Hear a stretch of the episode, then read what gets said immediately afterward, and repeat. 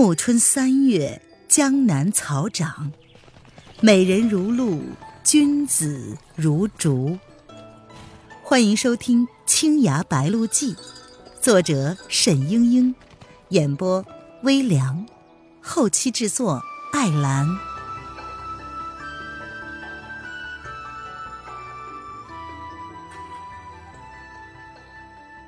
第十五章：寻找落脚点。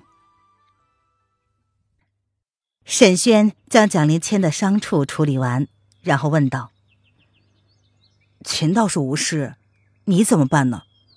这一个月之内，你可不能再动了，须得寻个地方静静的养伤才好。”蒋灵谦想了想，然后说：“嗯，我跟你回葫芦湾好不好？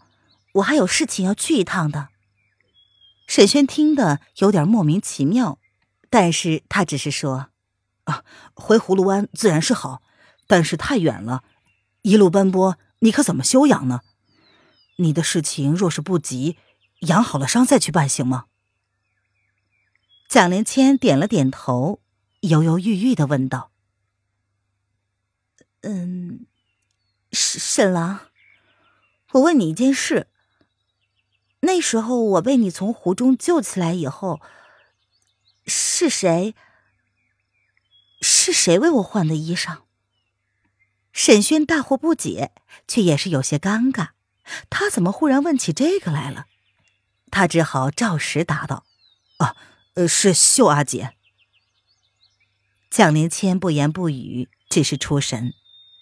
沈轩想了想，又问道：“你是在葫芦湾里失落了什么要紧的东西吗？”是一件有些要紧的东西，啊！秀阿姐将你的东西都好好的清理过，她如果见了，应当知道在哪里，回去问问她便是了。唉，只怕不容易找回，若真的丢了，又是一番麻烦。是什么呢？我不便告诉你。顿了顿，他又说：“沈郎。”江湖上的事情，知道的越少，你就越安全。沈轩吐了吐舌头，他说：“ 娘子见教的事，我绝不多打听了。”可是心中忽然闪过一个念头，还是禁不住的说：“嗯，说起秀阿姐，我倒是忘了问你一件要紧的事儿，关系到秀阿姐的杀父大仇，恐怕只有你知道。我问一问。”不算是多管闲事吧？蒋灵谦瞪了他一眼，然后说：“听你这样啰嗦，问吧。”沈轩略一沉吟，就将当年岳秀宁父女如何被人追杀，岳子友如何惨死，当晚又如何在葫芦湾发现了仇人的尸首，诸般情形一一道来。他说：“知道那晚吹箫的人就是你。”我们猜想放针杀人的一定也是你。虽然报了秀阿姐的仇，干干净净，连活口都没有留下。嗯，但是这几个人到底是什么来头？幕后主使又是谁？可就成了谜。本来希望你能告诉我们，谁知道那时你又失了忆。蒋灵谦抚弄着自己那只竹箫，嘴角挂着奇异的笑容。他一言不发，沈轩觉得有些奇怪，只好又问：“黎黎，你知不知道啊？”蒋灵谦这时方道：“我却从来不知道还有这么多缘故，还以为你们照料我，纯粹只是发善心呢。”沈轩听他这话，竟是责备之意，不觉得正色道：“黎黎，我们那时救你，只是一时之事，哪里想得了这么多吗？”你就是一辈子失忆，我们也要照料你一辈子的。这件事情虽然问了出来，但是说不说在你。蒋灵谦自悔失言，听沈轩这样说，不禁满面通红。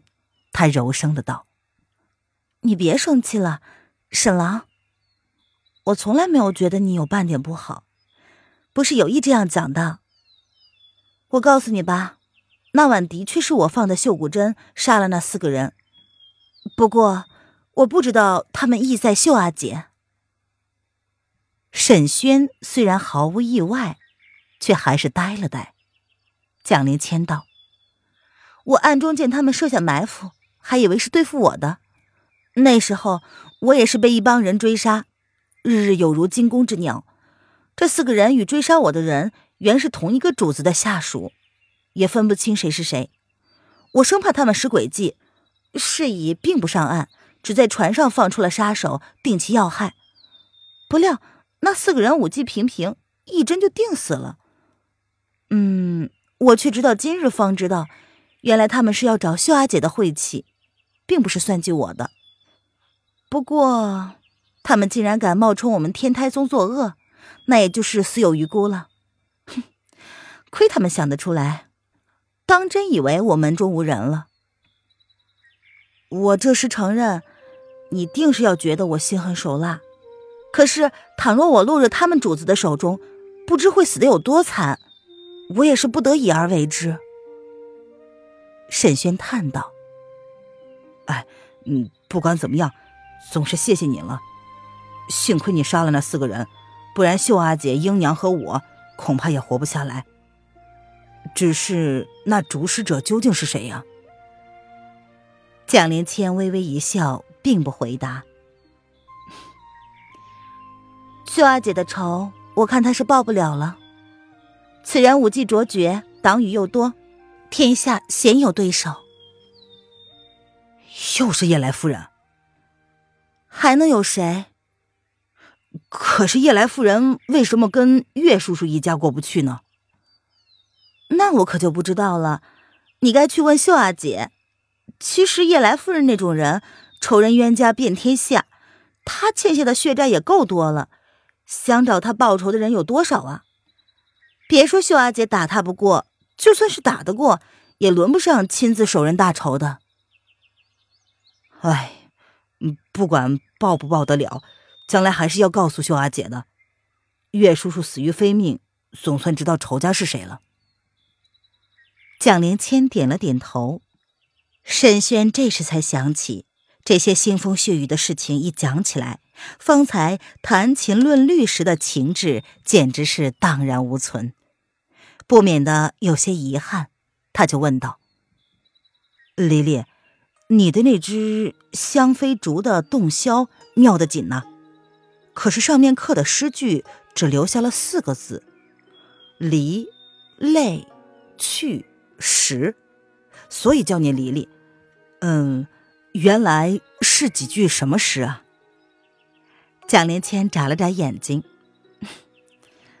是一曲《潇湘神》。沈郎，你博古通今，诗书满腹，猜不出来吗？这一时哪里想得起呀？沈轩只得笑着道：“啊，我原是不用功的。”只好回去背熟了曲子再来请教了。哎，说了半天闲话，这会子天都大亮了，现下去哪里呢？还说呢，你又不让走远了养伤。这金陵城附近全都是范定峰前九的势力，早晚被他们发现，那才是糟糕的。嗯，或者找个不起眼的地方躲起来。蒋灵谦想了想，忽然一笑，道。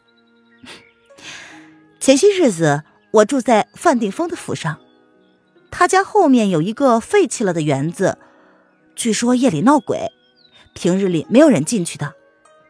我有时一个人去逛逛，倒还是知道地形的。不如我们就住那里去吧。沈轩知道他的心意，范定峰前久知道他们一定是远走高飞，绝不会想到躲在自己府里眼皮子底下。最危险的地方就是最安全的地方，他心里暗赞蒋灵谦颇有心计，也就点了点头。您现在收听的是由微凉演播的《青崖白鹿记》，更多微凉免费小说尽在微凉微信公众号“微凉有爱”。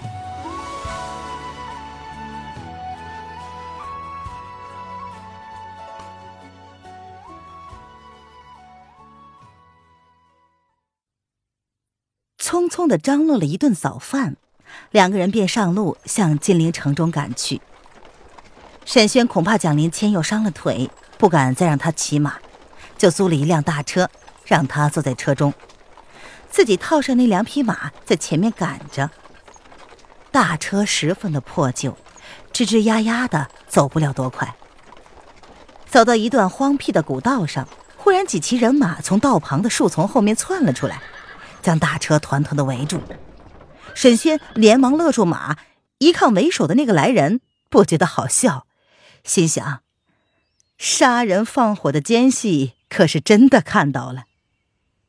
徐龙在马上作揖道：“沈郎中，别来无恙。”沈轩道：“啊，多谢徐执事挂念，不知钱公子可否脱险？在下武技低微，自身难保，没能救助朋友。”觉得惭愧的紧呐。沈轩看见徐龙一干人等风尘仆仆、满面烟火，早已经猜到昨天晚上镇上那把火定是他们放的，是以趁火打劫救出钱丹。他这一两日跟着蒋灵谦在一起，没顾得上寻找钱丹，于朋友的情面上是十分过意不去的。徐龙客客气气的说：“哎，哪里话？”前日里那样的险恶情形里，郎中奋不顾身维护公子的性命，这番高义令人钦佩。我们这些人都是感激不尽的。将来禀明了我家夫人，夫人必然重重有谢。沈轩心不在焉的道：“呃，那倒不必。公子人呢？”徐龙道：“嗨，我家公子人倒是聪明伶俐，可是胆子也是太大了点儿。昨天晚上。”弟兄们费尽了周折，损兵折将，好不容易将他从那些亡命之徒手中救了出来，谁知道我一转身，他又跑了。不说弟兄们一夜的辛苦付诸东流，这金陵城内外如今戒备森严，万一又入虎口，那可如何是好啊？你说是不是啊？真是急死人了！只盼着公子，就算不为江湖艰险。哪怕是稍许的联系一下我们这些人的苦心，也是好的呀。沈轩点了点头，他心道：“那你还不快去找，跟我啰嗦什么呢？”忽然见徐龙眼望着大车，这一下他明白了，这干人等找不到钱丹，撞见我驾车赶路，一定以为钱丹还和我在一起，躲在了车中不见他们。那么将车子打开，让他们看看。就知道钱丹不在了，也就不用跟我纠缠了。他正要这么说，忽然想起来，这车子可是不能打开呀。徐龙等人见沈轩他犹豫不决，更是没有迟疑，冲着车内大声的喊道：“小公子，你还是出来吧。”车中既无人答应，徐龙也管不了那么多了，策马奔将过去，就要撩开车门。沈轩惊呼道。哎哎，徐执事使不得，车中可不是小公子。沈轩想到蒋灵谦与叶来夫人为敌，双方多半认得，此事不照面也就罢了。若徐龙真的冲撞了蒋灵谦，又免不了是一番恶斗。他以马鞭带剑去挡徐龙，同时叫道：“车中是女眷，不便见人。”这徐龙是王府中办事的人，极有规矩的。听他说是女眷，虽然不相信，还是不禁勒住了马。他愣了愣，恼怒的道：“沈郎中，你知书识礼，总该明白一些事体，不至于护着公子胡闹吧？”沈轩正做没理会处，车门却是吱呀一声开了。蒋灵谦柔声的道：“沈郎，你这些朋友可真是难缠的紧，就让他们看看哪里有钱的。”徐龙朝车内望去，蒋连谦背对着他，看不见脸，但是身形婀娜，长发披肩，显然是个少年女子。车厢甚是窄小，看来也容不下第二个人藏身。徐龙只得讪讪的道：“呃呃，这可是得罪了，请小娘子念在我们密主心切，不要见怪。”蒋灵谦掩上了车门，他笑着说：“你们是沈郎朋友的下人，我不见怪。”徐龙一听更不好意思了，回头对沈轩寒暄道：“哎呀，不知道沈郎中现在上哪里呀？”沈轩道：“我护送这位小娘子去一个地方，然后就回家。”哦，那么一路小心，我们去找小公子，不打扰了。旁边的一个侍卫递上了一只包裹给沈轩，虚龙道：“呃，小公子与郎中留在客栈里的盘缠和衣物，我们都取出来了。这是郎中你的东西，还是带上吧，后会有期。”沈轩接过包裹，将它递给车中的蒋灵谦，然后说：“多谢执事，后会有期。”徐龙等人策马远去。沈轩想了想，又道：“你们找钱丹，呃，须跟着放毒蛇咬他的人。”徐龙摇拜道：“多谢指点。”沈轩看他走远了，却听见车中蒋灵谦慢悠悠的道：“下次碰见可没这么容易了。”沈轩知道他今日出来解围，不露真面目。其实是体谅自己，放过了敌人，心中好生感激，但是也隐隐不安起来。蒋灵谦却是忽然说：“沈郎，你这包里装了什么呀？这般沉重。”沈轩不解，走到了车门边，在蒋灵谦膝上解开了包裹查看，除却自己的几件换洗衣物、书籍、纸笔之类，居然凭空多了一包金叶子出来。他旋即醒悟，哦，这是徐龙给他的。想来徐龙见钱丹与沈轩交好，故而施以重贿。大约是希望他识人之路，今后少不了还得替钱丹卖命。沈轩生气地说：“这个徐龙未免太小看人了，我还给他去。”说着就要骑马去追赶。哎哎，蒋灵谦忙不迭的阻拦。我知道你得不得这包金叶子，都是钱丹两肋插刀的朋友，何必向小人表白嘛？你这会儿叶子还给他了，他还道你必定是不买账，又要惹麻烦了。沈轩心想也是啊，于是说：“那怎么办呢？”蒋灵谦笑了笑：“拿着用呗，野来夫人有的是钱，用他一点又有什么关系？我们现下要住在金陵城里。”正没有开销呢，此可是雪中送炭。钱是好的，哎，这件东西却也好玩的紧呢。沈郎，我竟从来没有发现你还会这些歪门邪道。沈轩听的是莫名其妙，就见蒋灵谦打开了一个皮袋子，摆弄起了一些稀奇古怪的东西。什么毛笔、颜料、面团、假发，甚至还有几张恐怖的人皮面具。蒋灵谦挑出了一张面具，蒙在了脸上，从两个洞中露出了大眼睛，向沈轩眨了眨。沈轩惊奇的道：“哎，这这些改装易容的东西可不是我的，徐龙弄错了。”“是吗？那大约就是钱丹的吧？”蒋灵谦漫不经心的说。嗯，不错，大约我们俩东西放在一处，徐龙分不清楚，知道这种东西一定不是他们公子的，就拿来给我了。嘴上是如此说，心里还是疑惑。倘若钱丹会改装易容，那天何不改了容貌再上中山呢？倒只是换了一身衣裳，终究被人认了出来。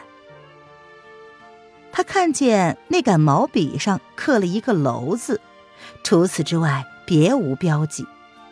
不过这也不是什么要紧的东西，大约只是凑巧到了自己这里，也就懒得追究了。